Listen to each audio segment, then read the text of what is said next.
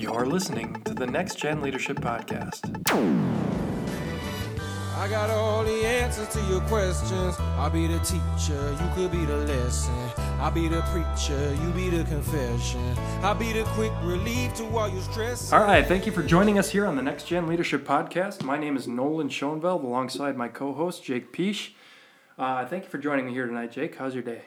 Day's been good. Been busy, eh? Go, going well. I mean, it's busy, uh, which is always good and bad. Obviously, you want to um, be ha- have a productive day. um, I have a few things that like I wake up in the morning and they're called my like big three. I call them.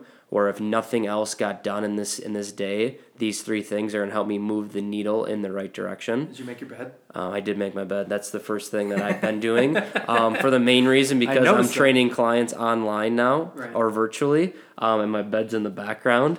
So it's more so um, um, a cleanliness thing of my clients more so than an actual habit that I've truly built. Yep. Um, but you can look back and say I didn't accomplish my big three. I can look back and say, hey, I accomplished my first task of the day Yep. of making my day or mm, of making my bed, and I can lay my head down at night knowing that I at least did accomplish one thing. It's a great attitude to have. Uh, Not a lot of people have that. I don't, I don't think I even have that. Uh, but that's just, uh, I mean, I do my things, but definitely not that strategically. So it's good for you. Yeah, so I am hoping that um, this is day. Today's Wednesday. This is day three or four of making my bed straight. So hopefully, I'll before I know it, I won't even have to think about it. I write down every time I wake up. That's my one. That's my one thing. Every day I know that I woke up, and then I do that. what do you mean by you? You like write it down? I write it down in a book. that you woke up?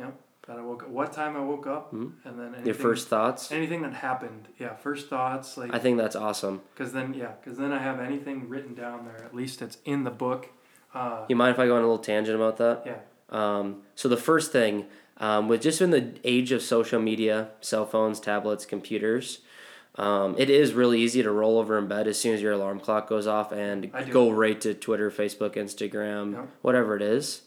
Um, and the first thing you do is fill other people's thoughts Yep. in your brain. So I absolutely love how more days than not, your first thoughts are your own thoughts, and you lay in your own thoughts, or you write down your own thoughts.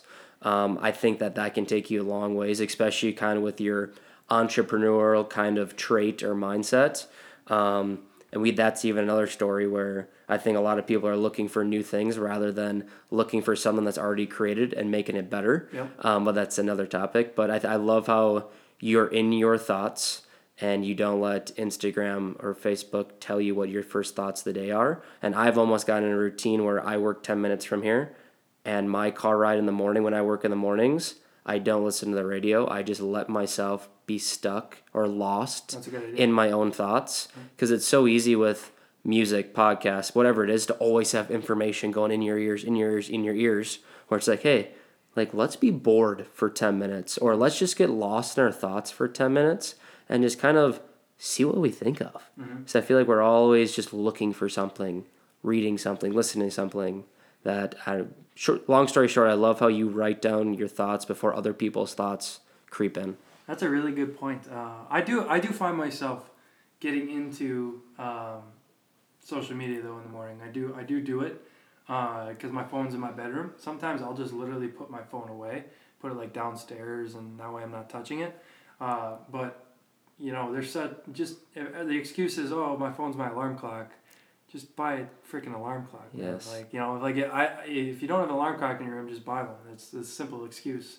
Um, A virtual detox is one of the best feelings, and I know you you did something kind of like that a couple weekends ago. yeah. Yep. Where like I mean I don't do it. I haven't done done it to that extent, Yeah. but like when I work in facility, as soon as I get home, I take my Apple Watch off. I put my phone in the drawer. My Apple Watch is with it, and I spend at least thirty minutes after my my shift like Yeah. digital free or social free. And it's like this is also another thirty minutes where I can just be lost in my own thoughts. Right. Look outside, see the birds chirping, the wind blowing, the person next door cutting their grass, Right, right. like waking up to the sunshine. Like everyone's looking for this next extravagant moment where it's the little things in life that really make it a good life, in my opinion. But Yeah. that's just my getting lost in my thoughts. Yeah, that's your own perspective, right? Ah, I really like that. And uh, a couple weekends ago, I did do that. I took my phone basically, and I said I was sick of all this coronavirus stuff. I didn't let you know. I was just fed up with it. I had a busy week at work, and I said, taking my phone, turning it off, putting it in the house, and I'm leaving to my lake house. And I left my phone here, and I've never done that in my life before. And I applaud you for that. Dude, that was the hardest thing to do. Like honestly, not having your phone around with you is literally you you were attached to it Yes. and you don't even know it. And until I got back, I picked up my phone and like turned it on to make sure there weren't any messages. But I texted people before. I said Mm-hmm. like, just so you know, for the weekend, I'm getting rid of my phone. I'm leaving it here. If you need anything, you know where I'll be. And there's Mhm. a telephone there that you need to call. Like it's an emergency. You Yeah. can call me. And there wasn't anything to do at my lake. There wasn't TV. There was like everything's turned off. So I built a baseball rack It's nice. and uh, it's got like a coat hanger on it and everything like that and it's like an art project so i just spent time doing something other than what i would be doing at work and everything like that huge detox moment huge like kind of change and, and shift but i think i'm going to be doing that more often than I, when i go to my lake house anyway Yeah, and like you and I have even been doing a little bit where if we go out and hit golf balls, like I leave my watch and phone here. Yeah. We go out for a rollerblade, I try to leave my phone and watch here. Where it's like we're we are attached because it serves as our computer, it serves as our landline, it serves as our business. Yeah. It serves it's multifaceted, which is amazing. Yeah. But then it also just overwhelms you at times where you feel like you're always working, you're always stressed because someone's always sending you something Yeah. or you're looking for more information, which is good and bad. All those things are good and bad. There just has to be a fine line of letting go. Yeah. And I think when we're building our businesses now, uh, like you said, these are like I get all my emails on my phone and I get them on a computer too. But if I need to respond to somebody quickly, I can do that like Yeah. instantly. Yeah. And getting something done instantly is a really good like it, it gives you that chemicals in your brain that says it's done. Like I can check it off my list and that feels really good. Uh, I really like the idea of just allowing myself to like get stuff done now that I have my phone Mhm. but then to like let's say a client reaches out to me and i don't respond all weekend uh, i'm gotten so used to Just doing it. doing it that quickly that it's it's hard for them so then i have to explain like why i do that Mhm. let's use a baseball uh, example for this so if i was a baseball player and i needed to take swings with my teammate and my teammate said hey uh, can you go in an hour all right yeah i'll go in an hour and I go hit baseballs, and let's say we go for that hour, and I don't have my phone, I leave it there. But my coach calls me, and he has expectations for me to pick up my phone, and something needs to get done. And he's like, "Where were you?" I'm like, "Oh, I was hitting baseball." Okay, well that makes sense, but nobody is he he's not gonna be upset because I didn't respond to him right away, unless it was so urgent and I was supposed to do something and I forgot about it. Like that's that that's that level of organization that you just have to have. But if you release from that and you explain yourself on why it was happening, I mean, I feel like that's an okay example, but I could come up with something better too. I mean, You don't need to respond to people immediately. No. Um, I've almost came to a thing called batching, um, which I do it some days, some days not, but like higher up kind of managers like our CEO and stuff, where they will literally have time frames for everything that, that they do in life. Obviously, this doesn't equate a whole ton to a college baseball player, but hey, like I'm only answering emails from 2 to 4 p.m. every day. Mm-hmm. Outside of that, like I'm not answering emails because then it feels like you're always having to work. And mm-hmm. I'm sure you've had that build up on your shoulders of like you you're up from 6 a.m. and you don't go to bed till 11 and you're always responding to something. You're always doing something. And then sooner or later you just get wore out because it seems like you're always working, always working. Which I mean, it's good and bad that you're responding to people in a proactive manner, but like things can wait. Yep. No, that's a good point. Things can wait. They just, I think there's an expectation in my business that things have to be done instantly, and uh, especially because uh, it- does need. There are some things in our business that need I to be done instantly, and you have to be available, and and uh, that's why you have coworkers and people to do that with. You can't just rely on yourself. And I think that's been especially important, especially if you think about teammates, for example, in a baseball setting. Um, trying to use that as much baseball as I can here. How do you allow your teammates to, you know, be behind you if you can't get something done? So, you know, runners on first and second. Your job is to get them over. It, you you bunt them over. You're not trying to get them in. You're just trying to get them in that position so your teammate can pick him up. So uh, I think that's an example of like getting something done instantly. You're trying to score a run in a baseball setting, right? But I can only do this one thing. I can only get the bunt down. It's down. a game of jobs, right? Yeah, I can only get this bunt down and finish this play. And if I do my job, the next guy is expected to do his. So he's the one who's going to get that run in. Like, okay, great. That's the point. Um, but very, very long tangent to where we were kind of going, and I like it. So we'll keep going with it. Um, what would you say as far as if we're talking about being on our phones and being um, so engaged in that work? How does that relate to college baseball in your in your mind? I mean, we can probably say the same thing where it's like, hey, if you are going to go have deliberate practice, I think I've said this before, I think there's a difference between practicing Yep. and having deliberate practice. And I think if someone wants to have deliberate practice, whether that's infield, outfield, pitching, hitting, like there needs to be a complete attention to detail, not a, hey, I'm going to take my round, I'm going to go back to my cell phone and text my girlfriend, text whoever it is. Like, no, like during this 20 minutes, during this 40 minutes, during this five minutes, like my attention to detail is on my job. And sure, in practice, my job is to whatever my overall objective today is. Maybe that's, I literally, I have every single round I'm taking six, and my goal or job is to square up four of those six ground balls, or excuse me, four, four of those six balls off of the machine. Or I take 30 ground balls of the day, I'm completing 29 of those 30 rather than like, hey, I'm going to batch it out for terms of like, hey, I'm going to do five ground balls. I'm going to go back and send some text messages. Where I think it's just the focus on the where am I, what is my job, and what am I trying to accomplish. How does technology play uh, a role in your life today versus when you were in high school? Like, what's the difference? dramatically different. Um, I mean, in a baseball realm, the only really technology I used was with what I learned from the Hamline coaches since I trained with them since I was a sophomore in high school. But Yeah. you basically just taking video analysis. Like I had no idea how to look at other people's swings. I had no platforms to listen to other baseball coaches or listen to you and I. Like podcast, I'm sure there was podcast, but it wasn't like a big platform of knowledge. Yeah. Um, so sure, we can backlash technology all we want, but hey, you can use this to your advantage to a hundredfold mm-hmm. because you can go out and you can watch Miguel Cabrera swings all day, every day if you wanted to, and you can pick up on one thing from Ken Griffey Jr. and add it to yourself. You can pick up one thing from Derek Jeter's lower half playing shortstop that you couldn't have five, six, seven years ago because of Twitter and Instagram and mm-hmm. Facebook. Um, so obviously using it wisely and taking these professional athletes and making it a combo of what you already bring to the table. Um, but then let's say using it wisely and still jumping in and doing it yourself. Because obviously your body is going to move differently than than Miguel Cabrera's. Like your hip range of motion, your low back flexibility, how strong you are, all plays a role in your swing mechanics and the kinetic chain.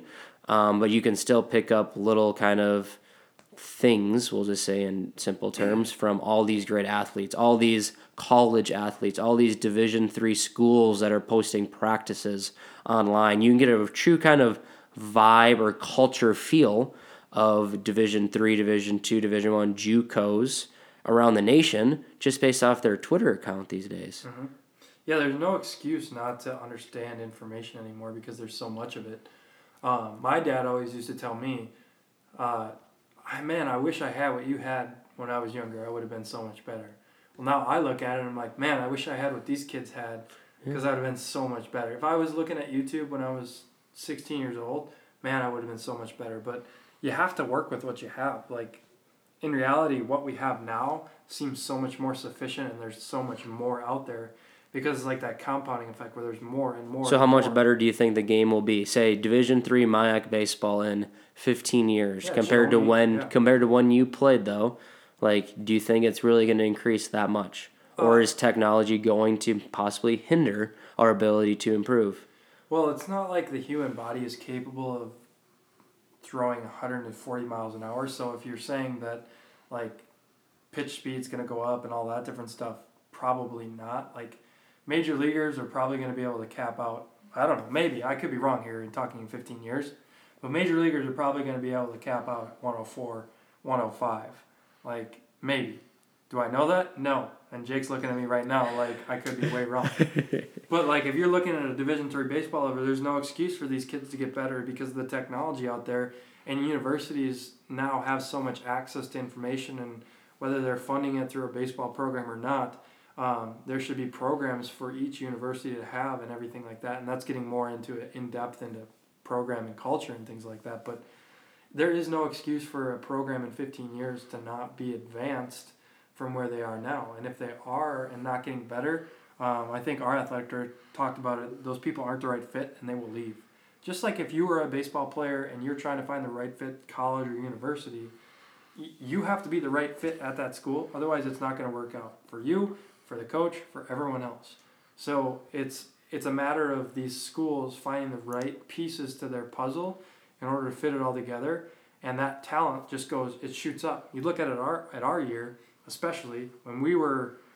Uh, I was a freshman. You were a junior, right? 2016. Yeah, that was the year that our talent just shot up, and we were super, we seemed like the most talented team in the world versus the year before.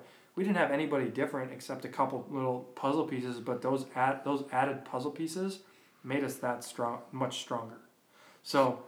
Yeah, I mean, as as as as much of success you and I had in, in the college ranks, like we wouldn't have fit in at other division three programs no. and we wouldn't have had the success or the right. quality of experience as we had attending Hamline university right. like sure there's other universities within the MIAC that i could have told you that were very similar to Hamline that i probably would have had a very similar mm-hmm. experience at mm-hmm. but i can also tell you a handful of schools that if i would have stepped foot on campus as a freshman I wouldn't have made it, or I would have transferred, or I just would have had a mm-hmm. a dull experience. Yep. So it's more picking picking the school, picking the culture, pitching or picking the coaching staff are all very very important things and more important things than just saying, "Hey, I play Division 2 baseball because I want to have that D2 next to my name right. or whatever that is." It's, "Hey, let's find a university whether that's 1 2 3 JUCO that I am just going to fit in at."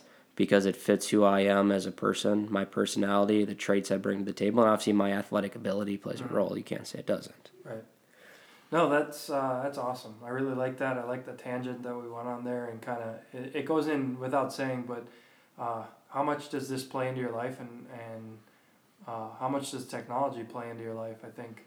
What is the underlying message that we took out of this this kind of episode today? I mean, I I look at it maybe a little different that I haven't even said yet, but like everyone is watching. Yeah. Like okay. you sure having all these platforms are awesome. You can learn things from these platforms, but you also have to look at it in a 180 of like, hey, people are also looking at what the heck I put on social media. Mm-hmm. And you can't say that universities don't look at that. You can't say CEOs, managers and leaders don't look at that. Like they 100% do. Mm-hmm and they'd probably be lying to you if they said that they didn't look at it. Mm-hmm. Um, so you can use it as a resource, an educational platform, uh, getting away from real world for a little bit.